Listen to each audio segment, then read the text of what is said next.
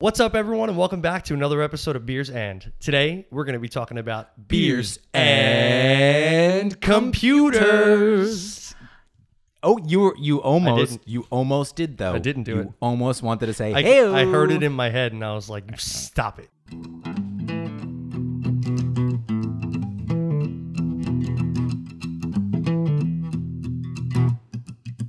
You stop it right now. What's going on, everyone? Welcome back. Uh, my name is Alex, and this is Nick, as always. Hello. and we are the Beers End Podcast. Uh, please follow us on Instagram or YouTube at Beers End Podcast. You know, like and subscribe and all that stuff, or on Twitter at Beers End One. yeah, yeah, yeah, yeah. We're gonna hit you real early with all the ways we want you to talk to us, to see us, to hear us, in all of our glory. That's right. Uh, so today we're talking about computers, as we said, and we're drinking Treehouse. Finally, Yes. finally. So uh, you know, I, I don't even know if we've ever talked about it on the on the show at all, but Treehouse is one of the country's most renowned breweries. Oh, I didn't. You've always spoken about Treehouse, but I didn't know that that was the case. That's Yep. the renown. So they're based out of um, just outside of Boston, Massachusetts. Their you know uh, first building yeah. because there are other ones. There are satellite ones now, but they're ranked by Untapped as the eighth best brewery in the country, Really? and by Beer Advocate as the I think number three in the top ten. Holy shit. Yeah, And we So- have some here and today. we have some here. So we were actually going to do um, something totally different. We were going to have a seltzer today. yeah. But then on the way to come see Nick, I picked up Treehouse from uh, one of my friends, or two of my friends, Stan and Amanda. So thank you guys. Thanks, Demanda. Demand. That's your that's your, it's your couple's name I just came up with right here on the spot. Fun little fact their last name is uh, Bro. B R E A U. Demand a bro. Listen, I, mean- demand a bro too. Somebody. Demand a bro, This stuff writes itself. right? Yep.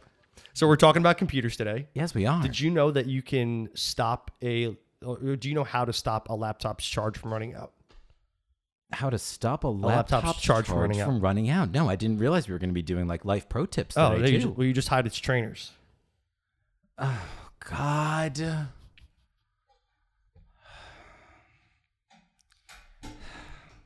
You know, like trainers, like shoes. No, I, I, I, I, I, I am. I just I wanted to am make sure. very, very aware with what we're going for. Jokes here. are back. Yeah, you know what? I I'll allow it because I feel like you've you've held back the past couple episodes. Sure, sure, sure. So I'll let this go. We're gonna have a good goddamn day. Every you know they always say everything in moderation. yeah, even less. They do right. le- What's less than moderate? Not, not at Yeah, c- coming from the two of us, we we our entire show is all based on all. A lack of a moderation. lack a lack of moderation. Yeah. So let's stick with the theme. All right, jokes every episode. Okay. Okay, let's get into the tr- What do you got? let's get into the treehouse. Before we start, um, I actually do have a bit of a party foul. If I can run Oh, down, snap. Yeah, I'm gonna run down party foul.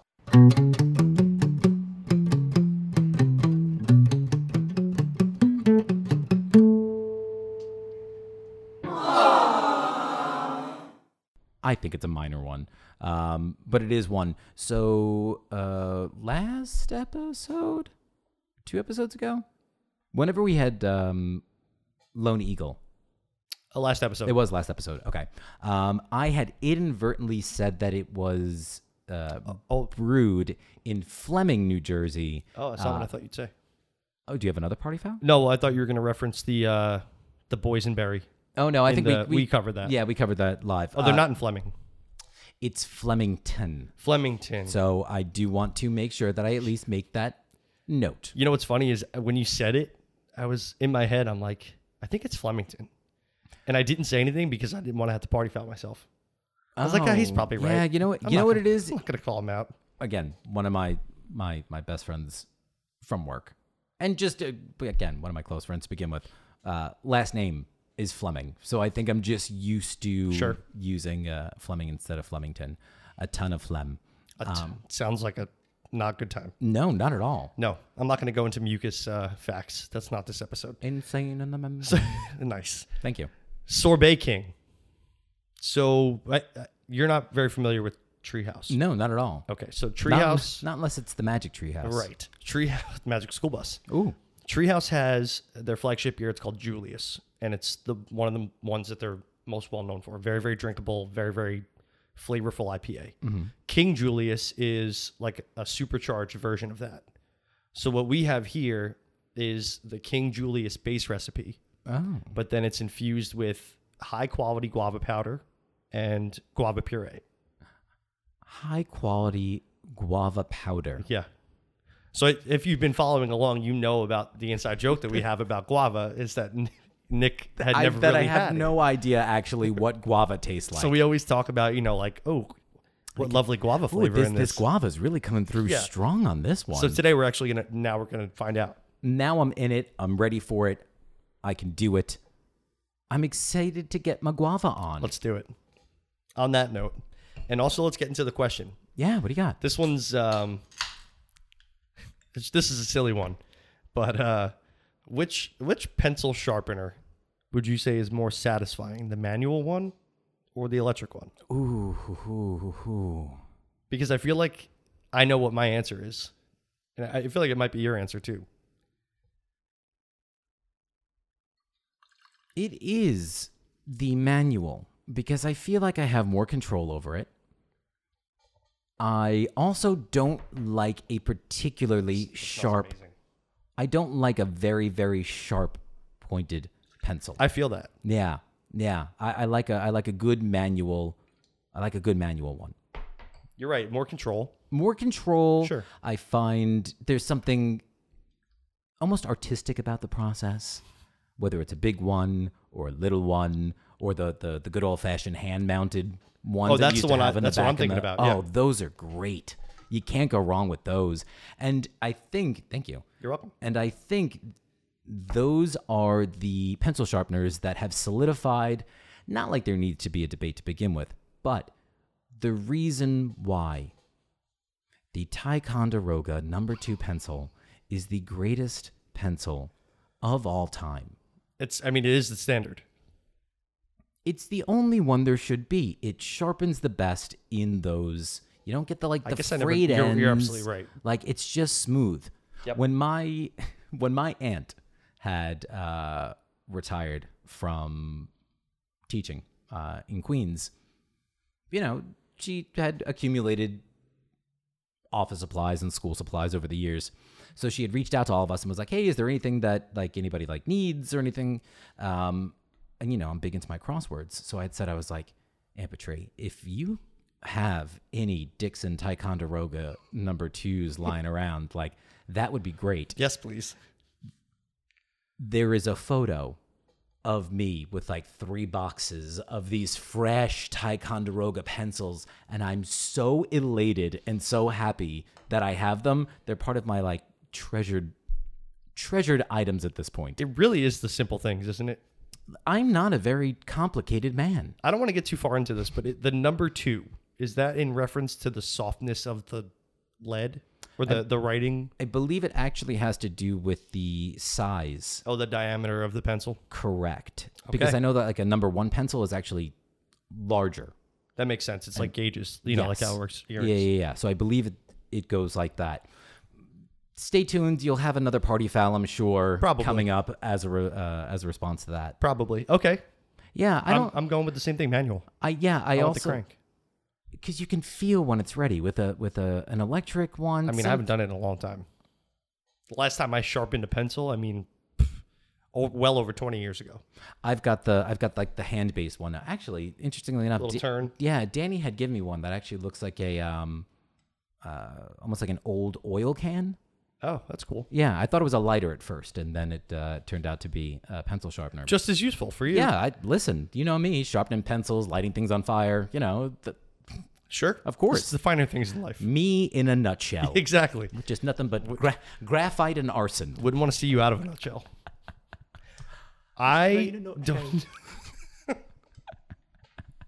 I don't know if you can smell it or have smelled this yet, but I mean, good God, does it smell? Okay, so it smells like Galaxy Hop beers, which makes sense because Galaxy Hop beers have guava notes. It does. I was gonna say. So now I think I'm starting to to at least be able to identify the smell properly. Do you remember we had Space Diamonds? Yes, Smells like Space Diamonds, it right? does. All Galaxy beer. Huh. So uh, as a result, all guava. We're getting guava notes. We're getting guava nuts. Before we get into it, because I, I know for a fact I'm going to suck this thing down, I'm going to read the can. So, again, this is Sorbet King. It's a double IPA. I assume double dry hop. It's got to be. Um, 8.4% by volume. oh, okay. So it, it's up there. Um, Sorbet King is, like I said, a rendition of King Julius, featuring the basic, um, you know, beer ingredients: water, malt, hops, and yeast, and a blend of dried guava powder and fre- fresh guava puree. Hmm. This high-quality guava powder imparts potent notes of ripe guava and tropical fruit, which serve to simplify the immensely fruity qualities of the base beer. Though smothered in juice like qualities, it retains a fluffy texture and oily hoppiness that is sure to delight your palate. I'm here for it. I'm into it. There was no mention again of copious, so I will there take was it. not. I will take it. Fair enough. I am super excited for Cheers. this. Cheers, sir. This reminds me of Get Pitted, except guava and not peach. I don't know if I've got the mouthfeel is nice. I don't know if my tongue might be coated. Something tastes a It- little it- funky. It, did say oily. I think that oily might hoppiness. be what it is. So there's a very prevalent, like, dankness yeah. and, and also, like, pine on the back. Yeah. Oh, that's like spot spot on and and yeah, like needly pine. Yeah, very, very piney. I'm not sure how I feel about Uh, this. I think it's it's taking me a second to like process it because the guava is it, it not like overly sweet, but like smacks you in the face as soon as you drink it, and then on the finish, it is very dry but also very bitter. Yeah. Yeah, I'm actually I'm, gonna- I'm going to have to go in for another one uh, cuz I'm a little confused to be perfectly honest with you. Nothing is is jumping out at me, but at the same time there's a lot happening. I think it takes a couple sips. I'm very excited to try another treehouse beer. Okay, Okay. so uh, there's go ahead, go I ahead. was going to say so now on this second sip. more smooth, less bitter, Yeah. more guava. I'm getting a lot more flavor on kind of the the, the front sides of my tongue, a little bit more of that guava and that dry guava uh, powder in particular. Like I don't think it's from the puree it necessarily. makes it intense. The Very much concentrated so. guava makes it really intense. I'm not sure how I feel about the nature the of kind finish? of the oily. The finish, yeah. Yeah. It's it's different. It's something not like we've had. You know what it reminds me of when we did our episode, uh, I believe it was episode uh, 20 uh, with N martinis. It reminds me of when I unfortunately had the Oh, blue yeah, I remember. cheese With stuffed the- with the olives in oil in it. oil. Yeah, and as a result, it's not. There's a very Hmm. prominent bitterness that I don't mind, but I didn't expect. Yeah, I think that's probably what it is. I, Yeah. I was expecting for it to be much sweeter. Um, however, you're right, it isn't. It Hmm. Because it's not a sour. It's it's an IPA base formula with puree and guava I powder. think that might be what it is. Also, I'm expecting it to have a little bit of uh, to be tart rather than Right. bitter. Right. And it's and it's not a sour IPA either. It's No. just an IPA. Hmm. So this is actually a little different than what we've what we're used to when it comes to this because even Get Pitted Yeah, was a milkshake style IPA. right. This is fascinating. This is different. It's very smooth. it is. I was gonna say the mouthfeel is very very nice. You know, there's there's, and that's part of it as well. I would assume that a beer of this bitterness would be much more would be much lighter. Like it, uh, in that it wouldn't have as pleasurable or as soft, I guess, of Yeah. a feel to it. I th- you're right. It, it and it says it right on the can. The oily hoppiness is like it's there. And you're right. At first, I was like, "What is on my tongue?" But it's just the. It must be the massive dose of hops that they use in this because K- King Julius is, like I said, a supercharged version of Julius. So they, you know they doubled the recipe. I don't know if they doubled it, but they added more in. It takes a couple sips Yeah, it's really good. to to kind of yeah. To I don't move know- your way into. I don't know my rating yet. I don't know how high I'm gonna be, but I enjoy this. I don't know either, and as a result, I'm gonna I'm gonna wait maybe another you know Let's get into an three to overthought. five minutes. Oh, please. Let's get into an What overthought do in you the got? meantime. This was a, this is a special request because after I said this to Christina, she was like, "That's going to be an overthought, right?" And I was like, "Well, now it is." Bear with me because it's kind of silly. Rawr. We I'm sorry. I I okay, Yogi. We have fingertips, but not toe tips. We can tiptoe, but we can't tip finger. now now I'm gonna counter Okay. your last point there. I can put my fingertip on something. When you play basketball, isn't it referred to as the tip? Like when you when you the basketball's thrown off, thrown up to Yeah. yeah. So you Okay. you can fingertip. Okay, I that's think. that's a good one. Yeah. All right. Although I will give you that. Yeah, you can't. Right, because I could Toe put I tip. could put my fingertips on something, but that doesn't mean I'm like fingertipping, and I could put my the tips of my toes on something, But but I'm it not, does not mean I'm tiptoeing. not- hmm. Hmm. Things that make you go hmm. Right. I, I unfortunately, my gut is telling me, and I'm, I'm to immediately stop this episode and do an unnecessarily long deep dive. Um, On toe tips. but on toe, yes, yes, let me know what you find. my toe tips. I, I, hmm, okay. I don't know. Something. it's got to be something that has to be associated with uh, tap dancing, though. No, What do you mean to tiptoe? well, no, no, no, no. To yeah, to to to toe tip. Well, no, we tiptoe, We tiptoe, but do you think there's but we don't tip finger, b- But we don't tip finger. and we have fingertips, but not toe tips. Oh God, I think I just had an aneurysm. oh my God, I don't know what just happened. Smelling burning toes. That'd be the sound of your brain hemorrhaging. I think. yeah. Wow. Huh. I love I when you said this to Christina, I imagined that her response being this is going to be an overthought, isn't it? Was mildly out of contempt. Like I'm imagining her going, this is going to be an overthought, isn't it? I think she just looked at me and was like, "Why am I marrying this man?" Just acknowledge it, Christina. Just acknowledge it and he'll go away. Just like, yeah, yeah, Yeah, you're right. yeah. You're Oh, right. I can't wait to go That's- on my bachelorette You're party. you're right, sweetheart. Future husband. That she might say, but also maybe not mean it in this case. Who knows? But anyway, that you know, part of part of my brain and My rock. yes, she left me. She's in uh, she's in Scottsdale. My baby left me for She left me. Arizona. Yep, Oh, that's all right. She'll be back. she'll be back. As long as they're buying round trip. That's true. That's all that matters. That's true. Actually, I have to pick her and my sister up uh, Tuesday morning at like five thirty in the morning. Ew. Yeah, that sounds terrible. is And then one- go to work. One of the joys of living right by the train, my friend. Actually, I only live like fifteen minutes away from Newark Airport. Is there an easy Is there a train that goes directly to? On no, your but we, line? we live really close. Oh, I Oh, don't. alright. There might be. I actually don't really 'Cause know. that's what I do. I That never is- even. I haven't even taken the train one time since I moved. to Oh, really? Union. Yeah. Oh, I was gonna say, yeah, I take the train all the time up to uh, uh to the airport. Super, super easy. Oh, you have to transfer.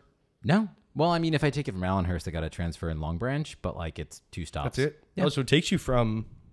Oh yeah, Newark Airport. yeah. Oh yeah. Now approaching No, I, I would have to transfer. Newark Liberty International Airport. Yep, I would have to transfer. Oh yeah. I would have to go to Secaucus and transfer. Oh, all right. That's not terrible. Nah. All right. You know. No one knows anything unless you're from the area. So if you just sat through all true. that, now you'll know how to get. Welcome to uh, Jersey. Yeah. Now you'll know how to get to the airport on either the uh, uh, New Jersey coastline train or what are you on? Um, that's a fantastic question. I have no idea. Oh, I think you're on the Raritan Valley line. I don't know. Okay. I'm That's gonna where I went to elementary school. s- That is. That is. Mhm. Oh, look at that. Stupid New Jersey. Okay, so anyway, do you know what a laptop's favorite snack is? It's so easy. A laptop's favorite snack. Oh God. so distressed. Fir at first, I thought that was the answer. Um, and Distressed. then it's, uh, you were like so distressed. I was like, soda what? I don't get. Computer chips. Oh, damn it! Ah, that this was- mother that was a bites. layup. Uh, megabytes. Megabytes, Oh, God, there you I was go. going for motherboard and ah, no, you that know was that what? was good. No, if you didn't bring any attention to it, no one would even know. Just take care of it in post. Okay, just take it. We'll take everyone post. Note this down, Nick, in the future. Yeah. Get rid Oh. of the interns to take care of it. So you know what? It has now that we've sat a little bit, Grown on me a little now- bit. Yeah, now that it's become almost uh, background, Yeah. if you will. Yep. It's grown on me. It's nice. It- you really do have to get past those first couple of sips, though, to get used to. I think the you almost need like the oil to like coat your tongue, Kind of. and then as a result, you can start to experience more of the uh, the guava flavors and some of the guava complexities and whatnot. It's re- the guava is very nice on the front. I will say that I like bitter things more than you do. Yeah. And this might even be teetering on too bitter. And only because I think only because it's on the end. Like if Okay. it was in the front a little bit more, you know, more dispersed throughout the flavor, Yeah. I feel like it would be more palatable. And not that this, this isn't good, but it's just just too bitter. when it is that bitter on the back, that unfortunately is what is going to linger as well. Right. I'm going I think it's good. I'm going to throw a number. I'm going to go with a 355. Okay. 355 36. Reason being, as a millennial, I expect instant gratification. So I feel like the fact that I had to kind of sit for a little bit, you know, upset me Mhm. just a little bit. Um, however, Accessibility. excessive. I want it. I want it now. I want a golden goose now. Um, the snozzberries taste like snozzberries. Real thing, by the way. Sidebar. My favorite quote and my favorite, I won't say character overall, but my favorite quote. Violet, you're turning violet. Violet No. is that no. It is actually Veruca Salt's mother. She only has one line, and it's when Veruca is going on and on about before she finds the golden ticket. And her father turns around and just goes, you know, Veruca, the girls haven't shelled a nut in days. and the mother is sitting there doing cross stitching, and she doesn't look up. She doesn't look up and just goes, "You're gonna be very unhappy around here. You're gonna, yeah, you're gonna be very unpopular around here, Henry." And I don't know why, but I always I think forgot that is about the that. funniest line that there is. You're right. It's so subtle. Like I forgot You're gonna about be that Very whole scene. unpopular around here, Henry. Shield and nut and day. I haven't shelled the girls. haven't shelled a nut in days. What a great movie. Um. Anywho. Um. However, the the uniqueness that they have managed to achieve that is within this beer is the redeeming feature for it. I think that if I wasn't as impressed by the complexities, we would probably be looking, at least again Low. for me, somewhere probably closer to maybe a 3 1. Hmm. Um, so that's why, I, uh, yeah, I'm going to go three five five three six. I hate to trash Treehouse on the first beer, but I think that if it, I think it if there was something else other than guava, like guava and like pineapple puree and guava powder, yeah. Yeah. or there's- like something like that. So But what are you gonna throw on it? You think? it has gotten better since we've drank it. Mm-hmm. And I love uh, just to note as well. I do love the can art. Yeah, we didn't talk about the can. So it's it, it- the sorbet king holding a uh, holding a half a guava. I imagine him being like a brutal, brutal ruler. really? Because he looks like a nice guy, No, I know, but that's the whole thing. and also he looks like he could be half in the bag in this picture. he does. He oh yeah, he kind of actually looks like a little swarthy. Like he's the, the type of person to be like, oh, we're alone now. He's giving me the drunk eyes. He Yeah. definitely is. He's Yeah. like, oh, Looks like it's just you and I. you happen to find me with this guava half in my hand. oh, how embarrassing for you to have found me with this guava. Hopefully, I don't lose half of anything else.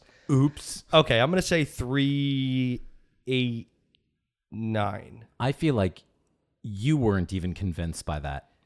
Yeah, you know, I, I okay. So I looked at the can date and I had a thought. It was canned fairly recently. Mm-hmm. Okay. only on the first of February. Okay. It's about two So and a maybe half-ish maybe weeks it's ago. not long enough. in, in the can. You know, I talked about it with triple IPAs, and I, I really do think that holds true. But like maybe another week or two in the can All would, right. would do this beer some good and, and give us more of what we want. Okay. Well, luckily, I believe that there is a second one floating around. So if Uno anything, you'll mas. have to, uh, you know, report back to us then. Will do. All right. All right. I'll give it to you. Sounds good. So we got into computers. I've never this this was a a, a topic that you had suggested that, to be honest with you, frightened me at first Did it?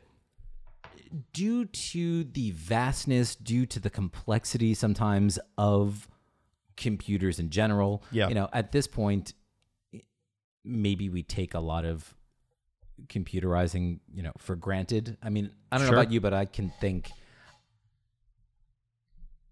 due at least I think to my dad's, you know, uh, my dad's work.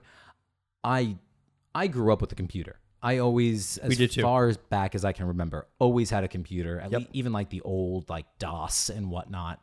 Um, but yeah, so it still kind of frightened me about the idea of like, oh my god, what am I going to do? Because I do I do I even venture back to you know the 50s and 60s and kind of the development and whatnot. So yeah, it was a bit of an undertaking here. I kept it very. I, I got really into supercomputers after oh, after I wrote about this uh, after we did this show doc. are you going to go ahead and start building your own computers? You going to be one of those guys? Um, so I have friends that are actually very capable of Yeah, doing that, and like they all laugh at me because you know they they know I'm a big gamer, yeah, and especially like Rocket League, I play a lot, and it's much more smooth on a computer. You know, more frames per second, whatever. So they're always like, "Hey, man, you know, just if you buy the parts, I'll make it for you." You know, we we know we got to get you on computer. Just get a PC. I mean, you know, as someone, and we'll we'll dive into this definitely a little bit. You know me, I'm not much of a gamer. I, I shouldn't even say not much. I'm not, but I always, always loved PC games.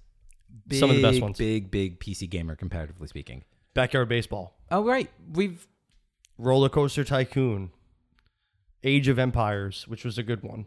I don't know if you played that one, but that was a good Doom. one. The ori- I like, never played Doom. You never played Doom. Not even on the I consoles. Played Doom originally. Damn, on- no, I never did. Oh yeah. I was a big StarCraft guy. Okay. You ever play StarCraft? No, that one I never did. It's like a virtual chess match, but you're like building civilizations and you have to like scout out your enemy. Oh. They're actually really fun to watch. They're like when you have like a commentator and you could see both, um, you know, both goings on at the same time. It's really fun to watch. Everything almost came crashing down. In 1999. Do you remember Y2K? Yeah, I do. You know what's funny is I was I was gonna do a whole thing about this and forgot. Oh, really? Yeah, 'Cause so I'm that's- glad you did it. That's what I started off with. And interestingly enough, great. I have been watching the college national championships on Jeopardy, and Y2K happened to be an answer uh, Oh, really? last night. So I felt like this, this, Y2K. I know. What a joke. I was also, and, I'll- and I'll take up this gripe later, uh, but they m- were doing a question on, I think it had to do with like European history. And this student, you know, this competitor was doing a really, really good job, you know, kind of some like particularly obscure, you know, uh, pieces of knowledge in European history. And the one that they didn't get, I was infuriated by. I will discuss it at a later date. I'll hold. I'll discuss it with Okay. you if anything off uh, off camera. if Okay. anything, as well. So for those of you guys that don't know, perhaps you're part of the younger portions. There of may our be many of generation. you. We don't know. There might be. Let us know. Hit us up on the socials. You heard them already. We Go want to to the hear. beginning. We want to know how old you are. That's not creepy. We want to know. Yeah, yeah. ASL. Um, so Y2K refers to a potential um, computer errors due to formatting and storage data for dates in and after the year 2000. Right. So essentially, like in 1999, for some reason, there was a big panic that when the computers changed over the date in the coming year, everyone was worried that the computer would start at zero. Correct. Now, and here's the reason why. So, computers had their four digit years represented by only the last two digits. So, the fear, like you said, that uh, that when the new year began, there would be no distinction between the year specifically 2000 and 1900. Right. Do you know how this came about, though? No. Okay. So prior to the year 1931, the year was always written out in full 1929, 1920, you know, the whole nine yards. It became more fashionable or accepted to only note the last two digits of the year because the number could never be mistaken for the day or the month. That's fair. Right. I said the same thing because at first I was like, I don't, I don't get it. Like, what? Why? And that totally makes sense. There aren't 32 days in any one month. Right. So, leading up to the year 2000, countries and companies they were kind of aware of it, or they they were aware, you know. Um, however, there was still a prediction that any sort of glitch in computer systems uh, worldwide could result in anywhere between 400 billion and 600 billion dollars in damages. That was the fear. Concerns, however, as is so often the case as we live through, uh, you know, climate crisis right now, I'll say it. It is what it is. If you don't like it, find another goddamn beer podcast. so, or, or don't, or stay tuned, I guess. Sorry. I mean, you know, y- you you can go anywhere else, but you're never gonna get what you want. Oh, Exactly, exactly. And like, you're gonna get, you're gonna, or you're gonna get what you want, but it's gonna be lies. Um, so naturally, concerns arose long before the year 2000 or leading up to the year 2000. Um, the most attention was actually drawn when a gentleman by the name of uh, Peter DeJager wrote an article for Computer World called "Doomsday 2000." and that was really what put this kind of like on the map. And this was roughly in the early to mid '90s. People started paying Oh attention. wow, a while, quite some time before the new year. However, even before that, the alarm was first raised in 1958 by a gentleman by the name of uh, Bob Bemer. So he had worked for IBM, um, and he alerted the company about this potential issue. He alerted the U.S. government about this issue, and he had notified the International Organization for Standardization. So I guess there is Whoa. some sort of governing body that you know, yeah. no one really gave any attention to it. So the panic was primarily, you know, obviously everything in retrospect, like it was really fueled by the media uh, and conspiracy As more it than always anything is. else. Of course. So relatively few incidents actually occurred once the year 2000 began. So in, for example, uh, Anangawa, Japan, an alarm had sounded at a nuclear power plant uh, two minutes before midnight. Uh, in the U.S., a ground control system processing information from an unspecified number of like uh, space, I'm sorry, uh, spy satellites had like gone offline Oh, big. That's a big deal. it, it it was, but they had a contingency plan in place and everything was up and running in Delaware. 150 Racino uh, slot machines stopped working, like little things like that. Perhaps the most egregious, though, um, was in Sheffield, in England. So a bug had caused, and this is uh, this is really unfortunate. A bug had caused a miscalculation of mothers' ages and their risk levels of their babies being born with Down syndrome. So they had, you know, this is something that, and again, I don't have a you know a wife or children, so I don't know this, but evidently there is, I guess, a um, tests that are conducted for, um, because I believe, if I'm not mistaken, again, the chances of a child being born with Down syndrome increase with age. So uh, there was a miscalculation then about the mother's age in relation to, uh, again, their children potentially being born with Down syndrome. And it was sent out to 154 pregnant women. As a result of that, uh, that miscalculation and that information, two abortions had been carried out, and four babies were born with Down syndrome to mothers who had previously been told that their risk level was very low. So there was, you know, some unfortunate, Yeah. you know, uh, outcomes. However, overall, most countries and companies didn't have an issue uh, due to early intervention. Uh, worldwide at the time, they had spent roughly $300 billion to prevent any issues. The U.S. Wow. Yeah, the U.S. had spent uh, about 134 million dollars leading up to Y2K, and then an additional uh, 13 billion afterwards. But the best part is, and, and I think some countries didn't do anything at all. South Korea and Italy pretty much didn't do anything, and they experienced really the same minimal issues as any other country did. So, Y2K. See, prepare. If you're prepared, you're going to be fine. As a former disgraced Boy Scout, always be prepared is the Boy Scout's motto. Motto. That makes sense. I I vividly remember Y2K being a real concern. Mm-hmm. I do for too. Everyone. I do like too. every- and like looking back, like sure it would have caused a lot of issues, but would it have caused a lot of issues for like us? So I, I think you know at least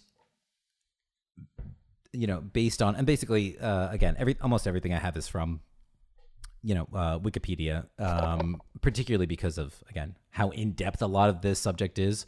Um, so it really does seem to your point because of preparation that there wasn't because there was a lot of genuine concern about quite literally you know and again for those folks that are maybe too young or for those folks that forgot like there was concerns about like planes falling out of the sky insane. about you know uh, again entire like electric grids and banking systems Right. being inoperable so like there was a That's a concern. there yeah there was a real real genuine concern we say on the eve of potential you know cyber attacks yet again in in 2022 By the way, if she don't know about Y2K, she's too young for you, bro. amen Just saying. Say, same thing if he don't know about it either He's too young for you, chick. Sis. all people listen just eh, If they don't know about Y2K, disassociate yourself with what do you them. mean you don't do it everybody does it we all love to do it Did you d- do any research? I don't know if you did because I didn't know this term before I started to. Uh, It's a unit of measurement called petaflops. no but that's so funny Okay, why? i just think You like that word, petaflops. petaflop. well peta n- concerned but flops makes it kind of funny then Okay, fair enough. Actually, that's it's an acronym. It stands for um, floating. I have it here. I'm gonna find it. Anyway, petaflops are a unit of measurement to essentially tell you how fast or how many processes a computer can handle at one time. oh So what I did was I dove uh, super deep into supercomputers because they they really fascinate me. yeah i'm, I'm kind of curious So Yeah. a, a petaflop can be expressed as one quadrillion. How many zeros is that? It's a thousand trillion. So a million is yeah Okay, th- forget I asked. yeah. Oh. Good it's, lord. it's quite a bit. So a million is six. A billion is nine. So it's got to be fifteen. Fifteen zeros for quadrillion. okay. Right? That makes sense. It sounds like it makes sense. All right. Yeah, we'll stick with it. So this can be expressed as one quadrillion or a thousand trillion. For reference, there are, and I needed to do this math because I was curious. There are 10,000 100,000s in a billion. There are 10,000, 100,000s, 100,000s in, In a a billion. billion. Okay. right? And there are a thousand trillions in a quadrillion. Okay. So we're talking about a number that, like, we really, for all intents and purposes, can't grasp. no. we will never know anything to be this amount of of data or of whatever. Yeah. Like this is this is too high of a number to even pinpoint anywhere. yeah. Oh my god. Okay. IBM's Roadrunner. This was the name of a, su- a supercomputer Yeah. in 2008, and this is the only article I could find about it because I guess after 2008 it kind of became obsolete.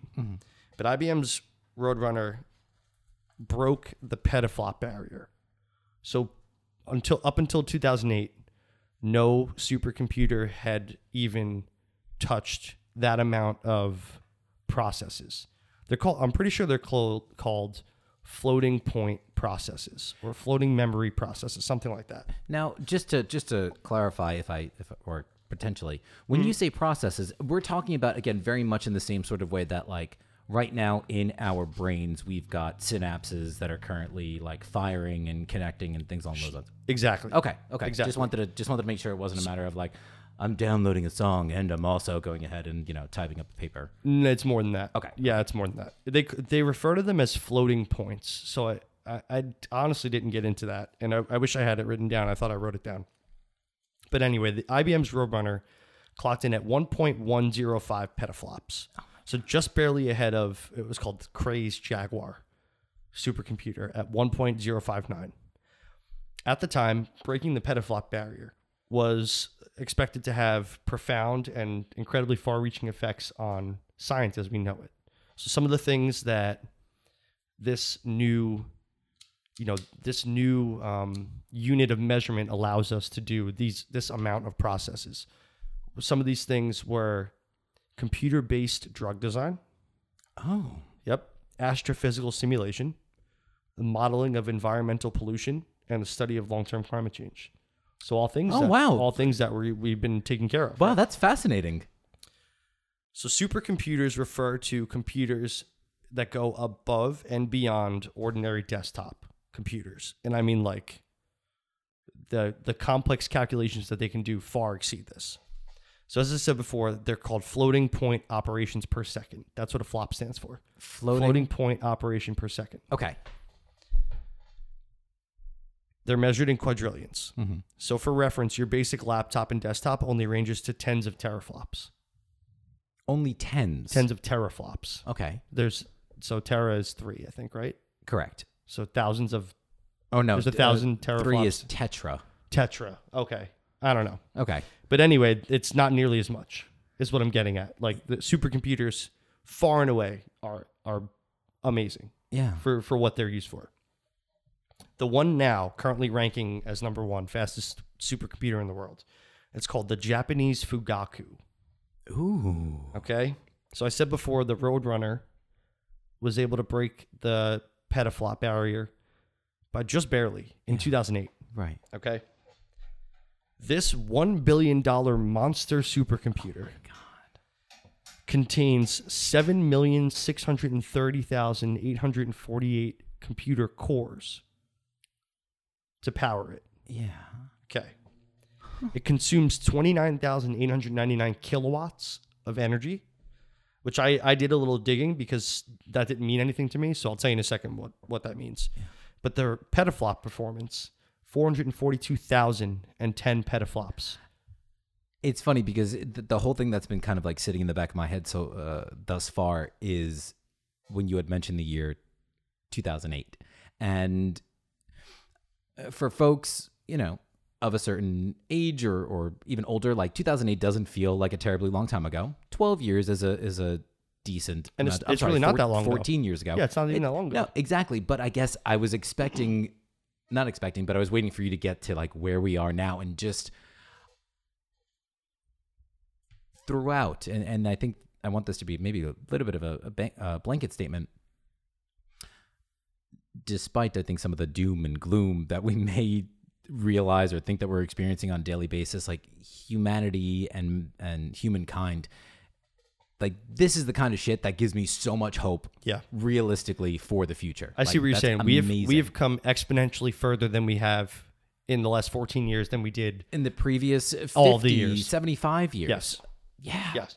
So it, so the Fugaku cl- clocks in at 442,000 petaflops. Wow. Okay. So I said I talked to you about the kilowatts, 29,899 kilowatts. Yeah. means nothing to me. So I needed to do a little digging and comparing and whatever. So kilowatts are usually expressed in kilowatt hours. It's a form of energy consumption. It's on your meter right now. Yeah. That's how they measure how much you pay for your electric bill, right? One kilowatt hour is the ability for something or someone to sustain a thousand watts of energy for an hour.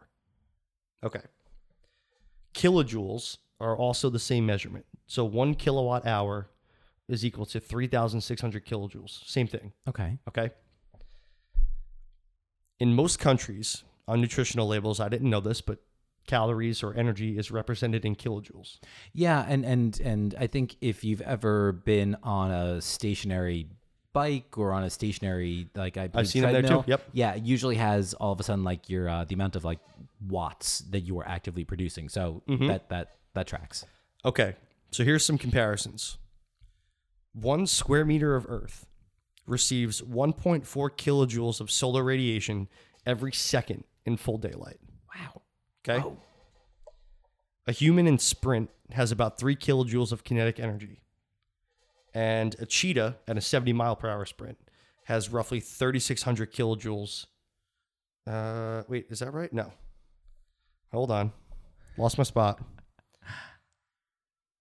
Dude. 20 kilojoules, I'm sorry. Okay, 70 mile per hour sprinting cheetah has about 20 kilojoules of energy. So you're talking thousands and thousands of cheetahs. Right. So I did I did a little basic math.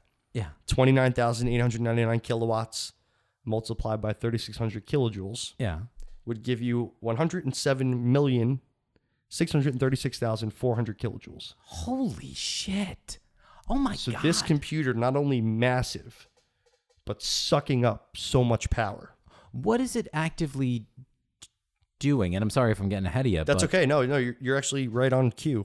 Um, so believe it or not, you know, it sounds like a lot of power, but this is actually a lower power consumption than its predecessor and not it was not a Japanese computer. It's called the K computer. I believe it was a US computer. Okay. And That sounds actually vaguely familiar. Yeah. you- I feel like I thought the same thing when I read I about it. think we s- discussed this, if I'm not mistaken, when we were talking about magnets. The K computer? I want to say so. We'll have to go back and listen. Okay. Okay. So that computer, like let's just say arbitrary number, the Fugaku is 100 times more powerful than this than the K computer.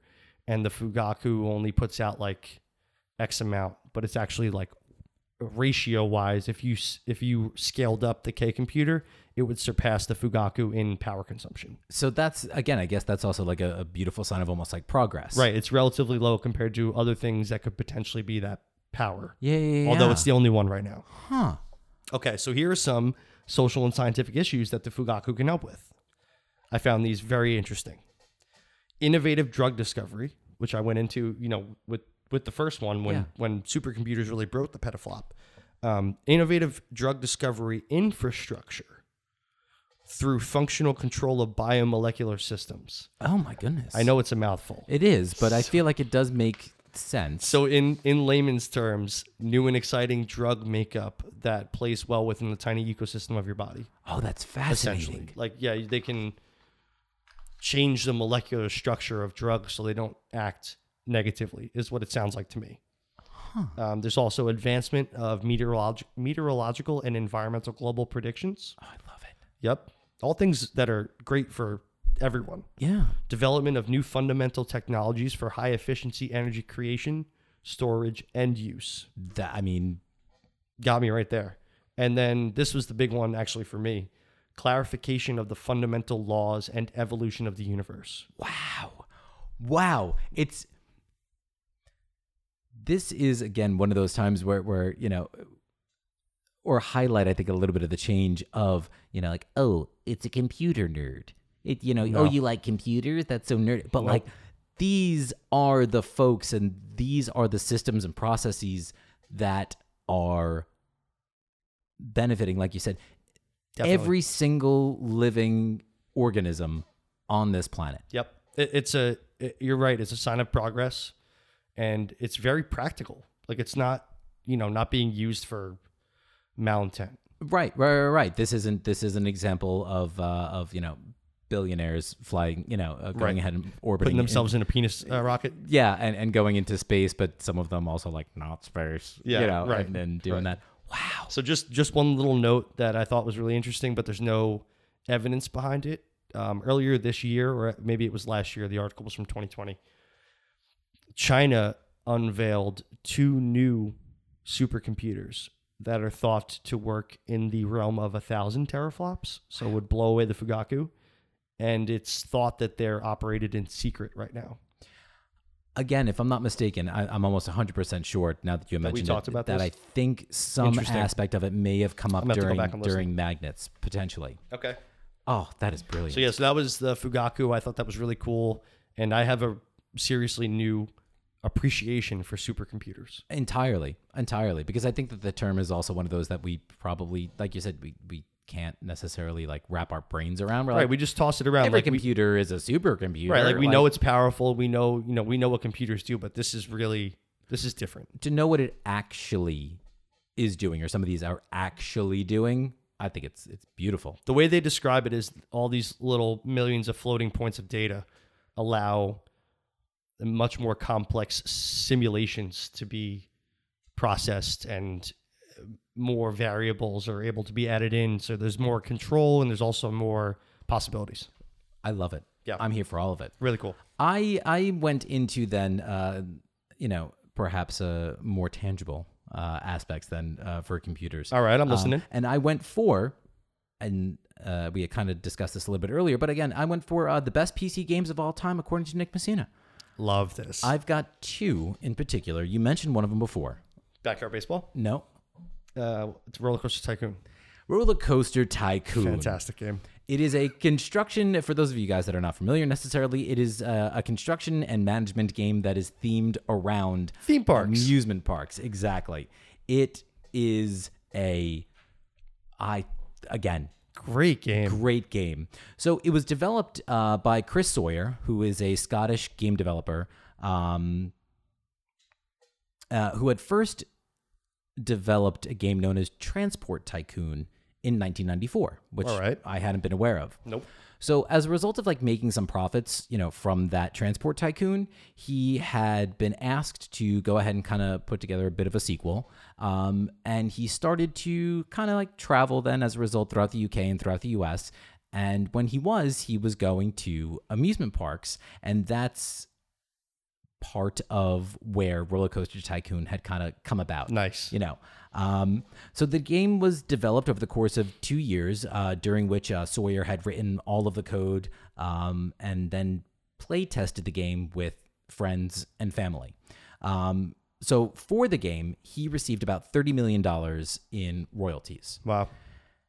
The game was released uh, for the first time on March 22nd, 1999, and nearly a year later then on your birthday, on January 18th of 2000, it was announced that it was the best-selling PC game of 1999. Nice. There were two sequels to the game, um, the last of which which was published by Atari uh, in fact. And so what wound up happening then was that in 2005, uh, actually, um, Sawyer sued Atari uh, for uh, apparently not paying royalties, and then the company sued him in return in 2007. So as a result of this, and they like settled out of court or whatever. So as a result of this, he actually took like a step away from the industry uh, for a period of time, um, and particularly it was because of that and the growing number of violent PC games. Like he didn't like violent PC games at all. Um, he eventually came back, and now he's doing quite a bit of work with like mobile games and mobile applications and whatnot. And did you play Roller Coaster Tycoon at all? Oh, did I? For for days on end, what felt like. days, hours. It is such a pleasing and enjoyable game. And I don't know if you remember this, but I had written this down. Try me. The best part. You remember that there were obviously guests in the park. I know exactly what you're gonna say. What are you gonna what am I gonna say? Go ahead, say it. No, let me say. You're, gonna- you're gonna talk about when you put the guests on a plot of land. No, you s- oh, you're going for something sadistic, aren't Yep. you? No, no. Okay. I wasn't gonna go for that. ahead. So uh, I don't know if it was in the first. I don't know if it was in the original one or at least in the second one, but you could name the guests, Yeah, you can. and if Yeah. you renamed one of the guests Chris Sawyer, again the developer of the game, that character would stop every once in a while, pull out a camera, and take a picture of the amusement parks or Really? like of the yeah. It would take a picture. oh, that's so random. That I is really cool. thought that was great. That's a cool little building. The second greatest game of all time, According to you. Nick Messina. What do you think? Did we talk about it before? We we hadn't. There is Man, someone. There is computer someone right now that games. is screaming Probably. at their at their speaker, going, I feel like I didn't play it because I can't name it, but that might not be true. Tell me. "It's The Sims." Oh, okay. See, I don't. All right. So you're right, but uh, by the time I got to The Sims, Yeah. it was already on console. Oh, I, I okay. forget that The Sims started on PC, but that makes sense. Oh, I was That's another great one. the biggest, It's so fun. biggest fan of The Sims. Because it's like, you know, you just, it's your life, but you have control over it. Exactly. It's it's. I mean, so i- in that it is described as a strategic life simulation game. Right. Essentially, You play God, which That's what isn't that what we want? Isn't that what Speaks- everyone wants? Absolutely. So it was uh, first released actually uh, a year after Roller Coaster Tycoon. It was released in the year Oh, interesting. uh, 2000. Um, Damn, what a what a golden age. what a beautiful and this is really again when computers you know really became almost you know quite paramount in people's lives. They Right. had the the personal computer. Every household, yeah. So it was developed by uh, a guy by the name of uh, Will Wright um, as a follow up to his. ear Ooh, my God. As a follow up to his earlier series, uh, SimCity. Um, so he had started to develop the game based on a book by Christopher Alexander, um, who had written this architecture book in 1977. Um, and it was an urban design book that had focused more on like the utilization of a home and home space rather than aesthetics. So he really liked that idea. Um, and the development began in 1991, uh, during which, at the same time, Wright had lost his own home during to the Oakland firestorm of 1991. That sounds dangerous. I remember wanting to going to do a deep dive, uh, but then held back because I was like, the Oakland firestorm. Because is- Firestorm. yeah, because it's a firestorm. Right. Like you know, Also, new name for the Washington Commanders. beautiful. Firestorm. Oh my god! I hope you're paying attention to the to the to the free advice you're getting here. Somebody get the guy who owns that team on the phone. So the basic play of the game includes uh, the creation of AIs known as Sims, and then their influence by the character to play out on their lives. So as a result of this, um, there is really no final objective. So the game can go on forever. So as a result, it's actually, in certain regards, um, it's considered to be more of a toy than it is a game Okay. in many ways.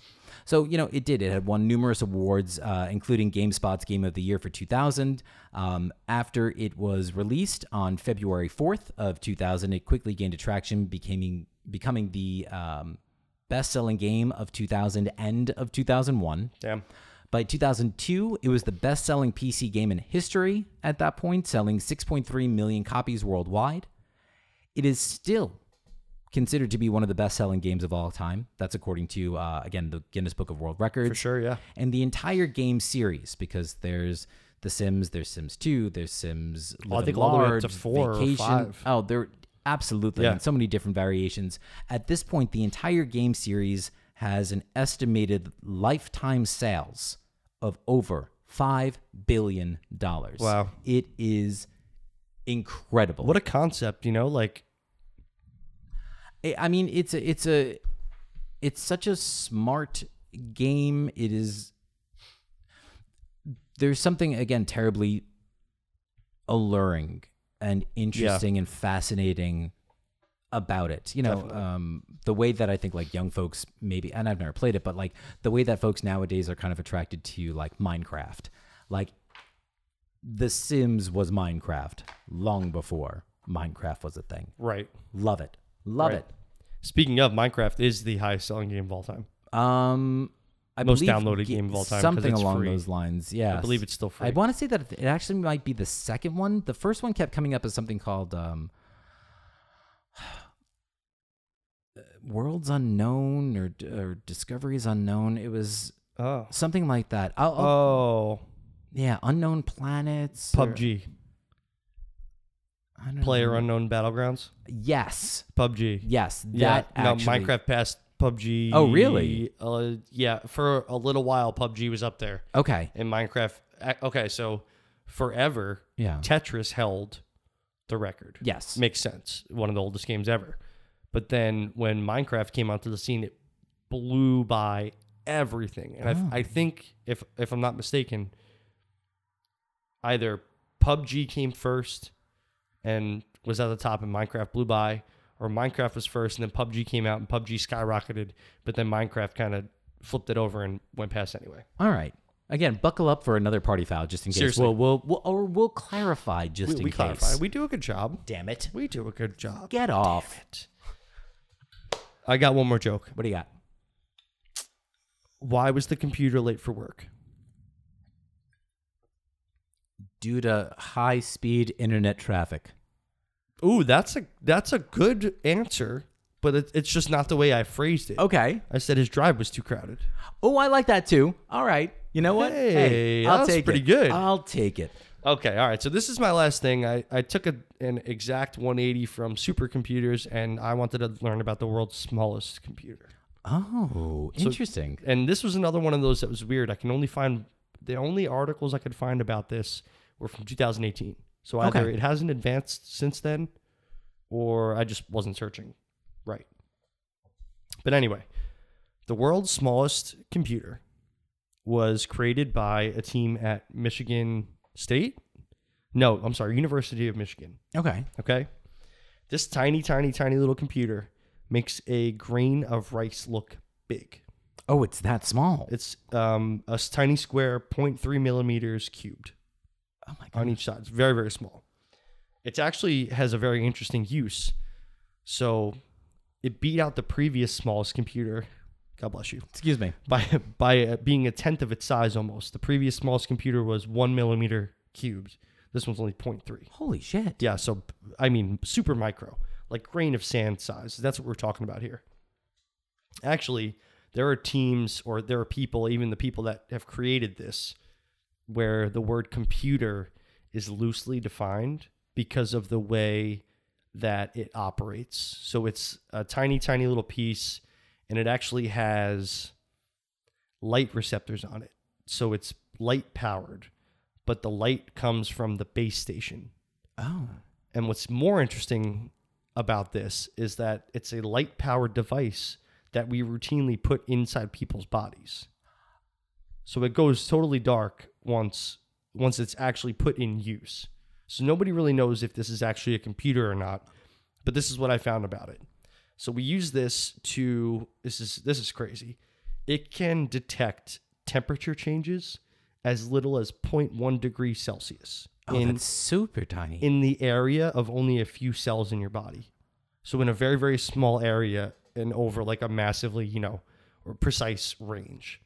So it's actually used for possibly detecting cancer because the way they go on to describe it is that tumors or cancer cells are thought to have a different temperature than the other cells in the body.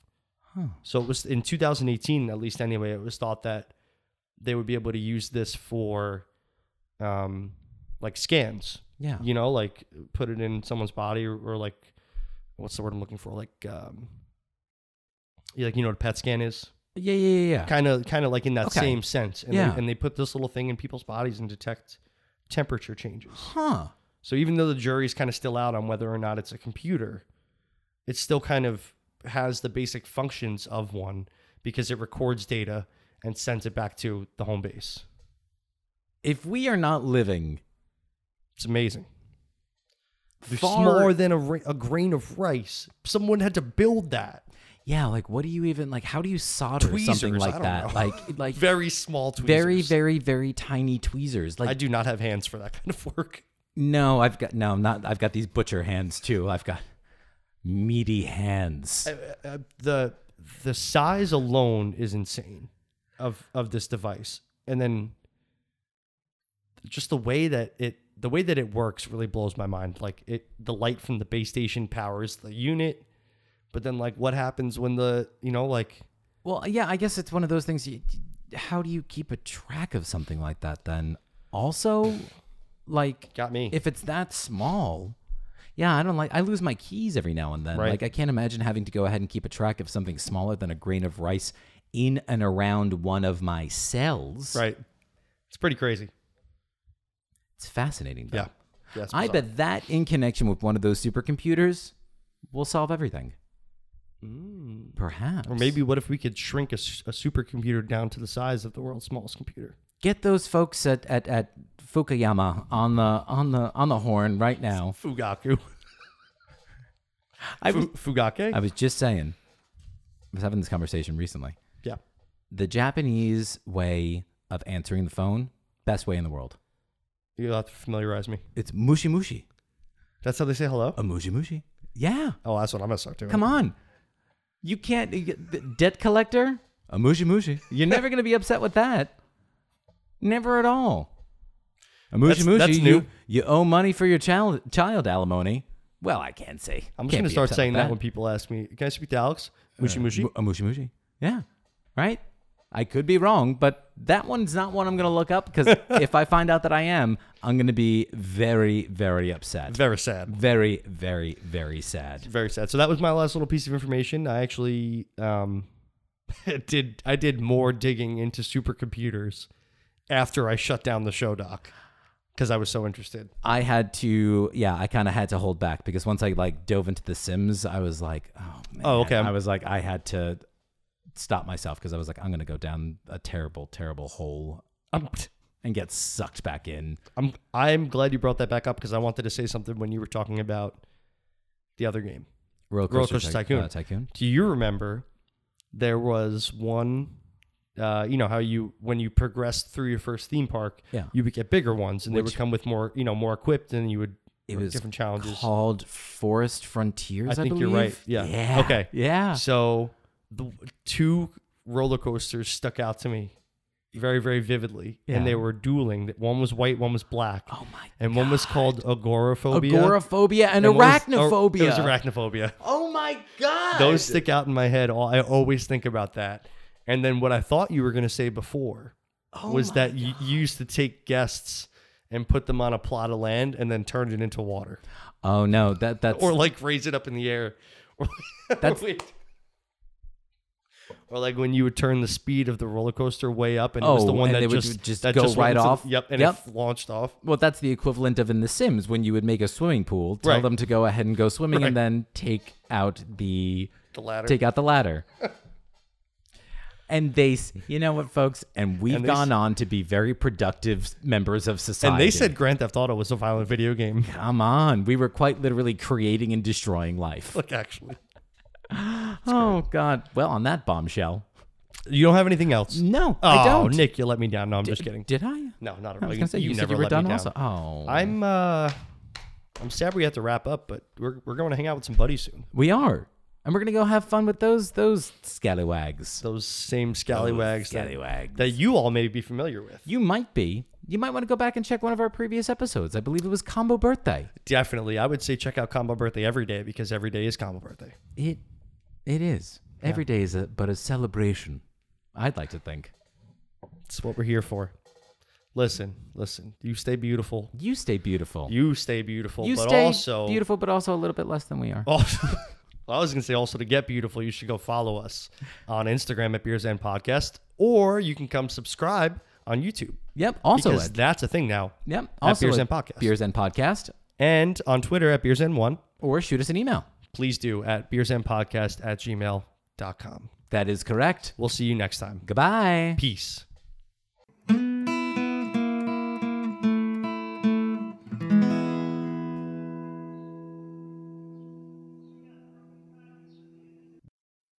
Beers and is hosted by Alex Chula and me, Nick Messina.